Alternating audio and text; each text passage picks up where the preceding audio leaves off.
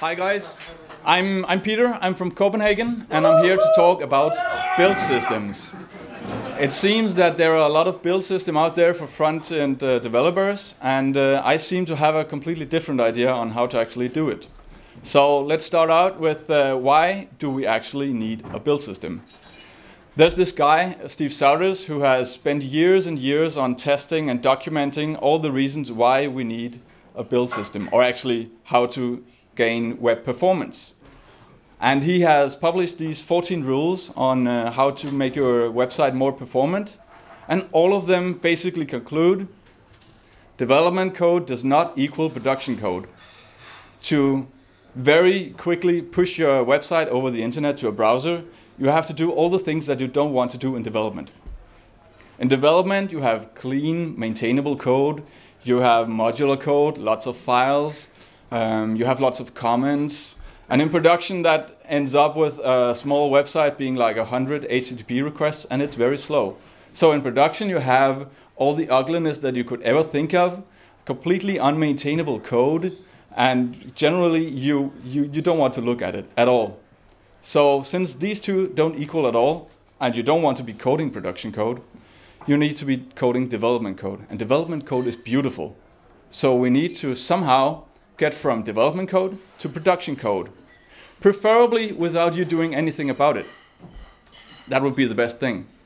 So this is why people have come up with different ways of building your website, actually compiling your website for the browser. And uh, a typical build system, you might not be able to read this, but I'll try and try and read it aloud. A typical build system does things like pre-processing CSS and JavaScript, concatenating CSS and JavaScript, minifying CSS and JavaScript, maybe even HTML, sprite your images, optimize your images, maybe inline your images even. Um, it has some way of handling a caching strategy by renaming, maybe even build so you can put your static assets on a CDN, and maybe even, uh, even have a cache manifest. And those are only some of the things that a build system might do for you.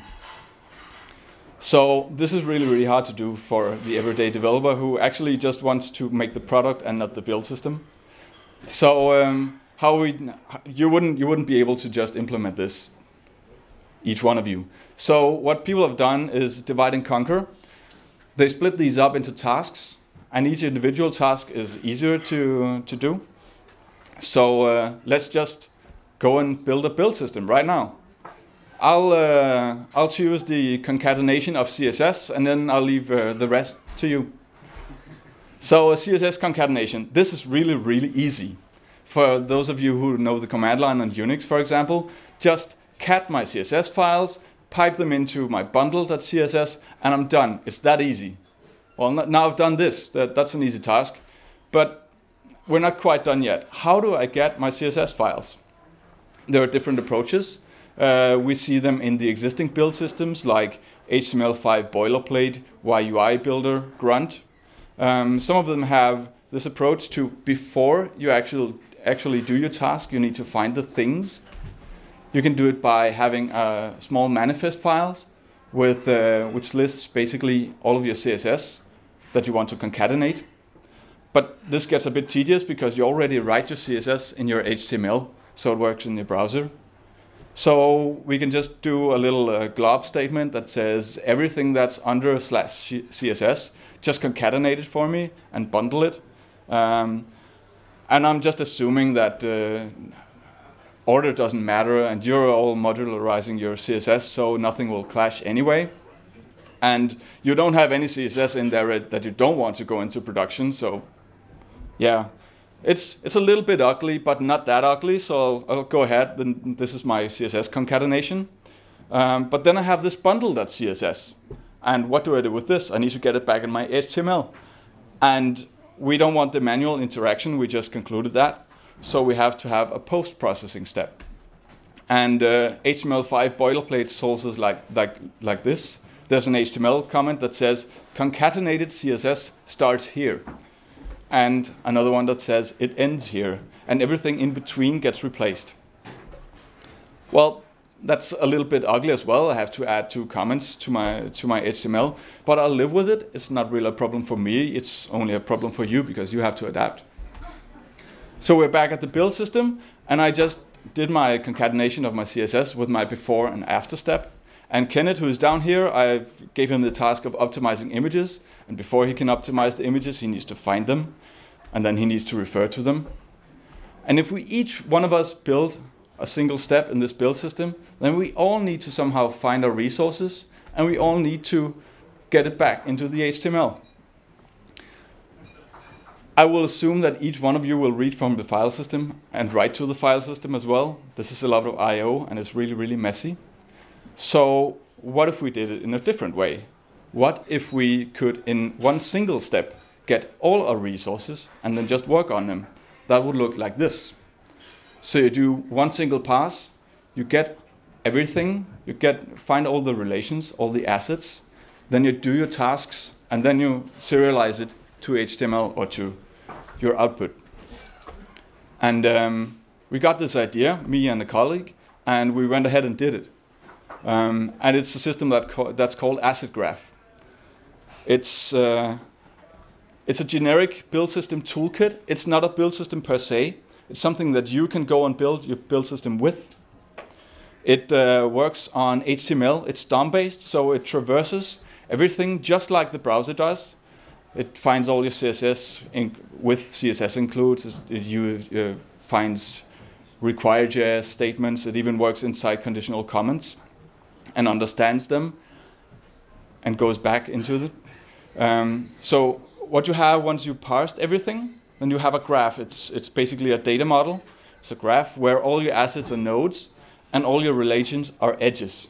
On top of this, we built a query model with a MongoDB-like syntax. Some of you might have seen it before.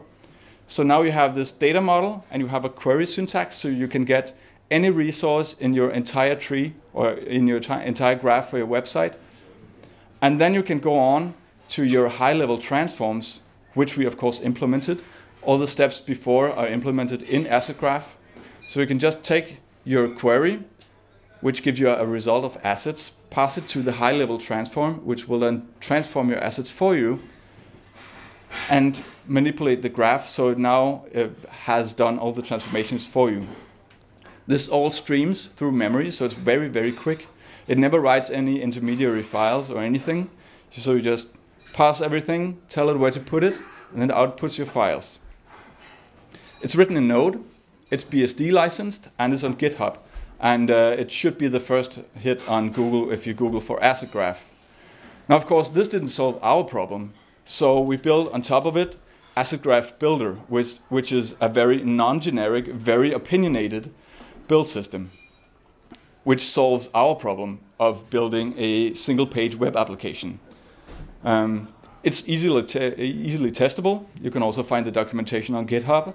You can just npm install it.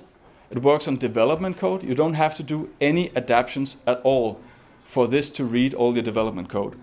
Unless you use some script loader that we haven't implemented yet, I'd like to hear from you so we can. It has a single executable build production, which you point at your index file, and then it eats your entire web page and builds it. And it does all the things that I mentioned before, and automated spriting, which seems to be a, quite a big hassle for all the developers out there. And it's available on GitHub as well. And I would love for you to try it, but what I'm really here for is have a discussion about build systems about build systems. How can we make them better? And I'm interested in hearing your use cases because when I hear some use cases that we haven't met yet, I'll just open up an issue and we'll implement it. So that's basically it. Thank you. I'll be, uh, I'll be listening in on, on the hashtag AssetGraph if anyone wants to communicate on Twitter, and I'll be here for the entire conference. Just find me. I'll love to talk about this. Okay.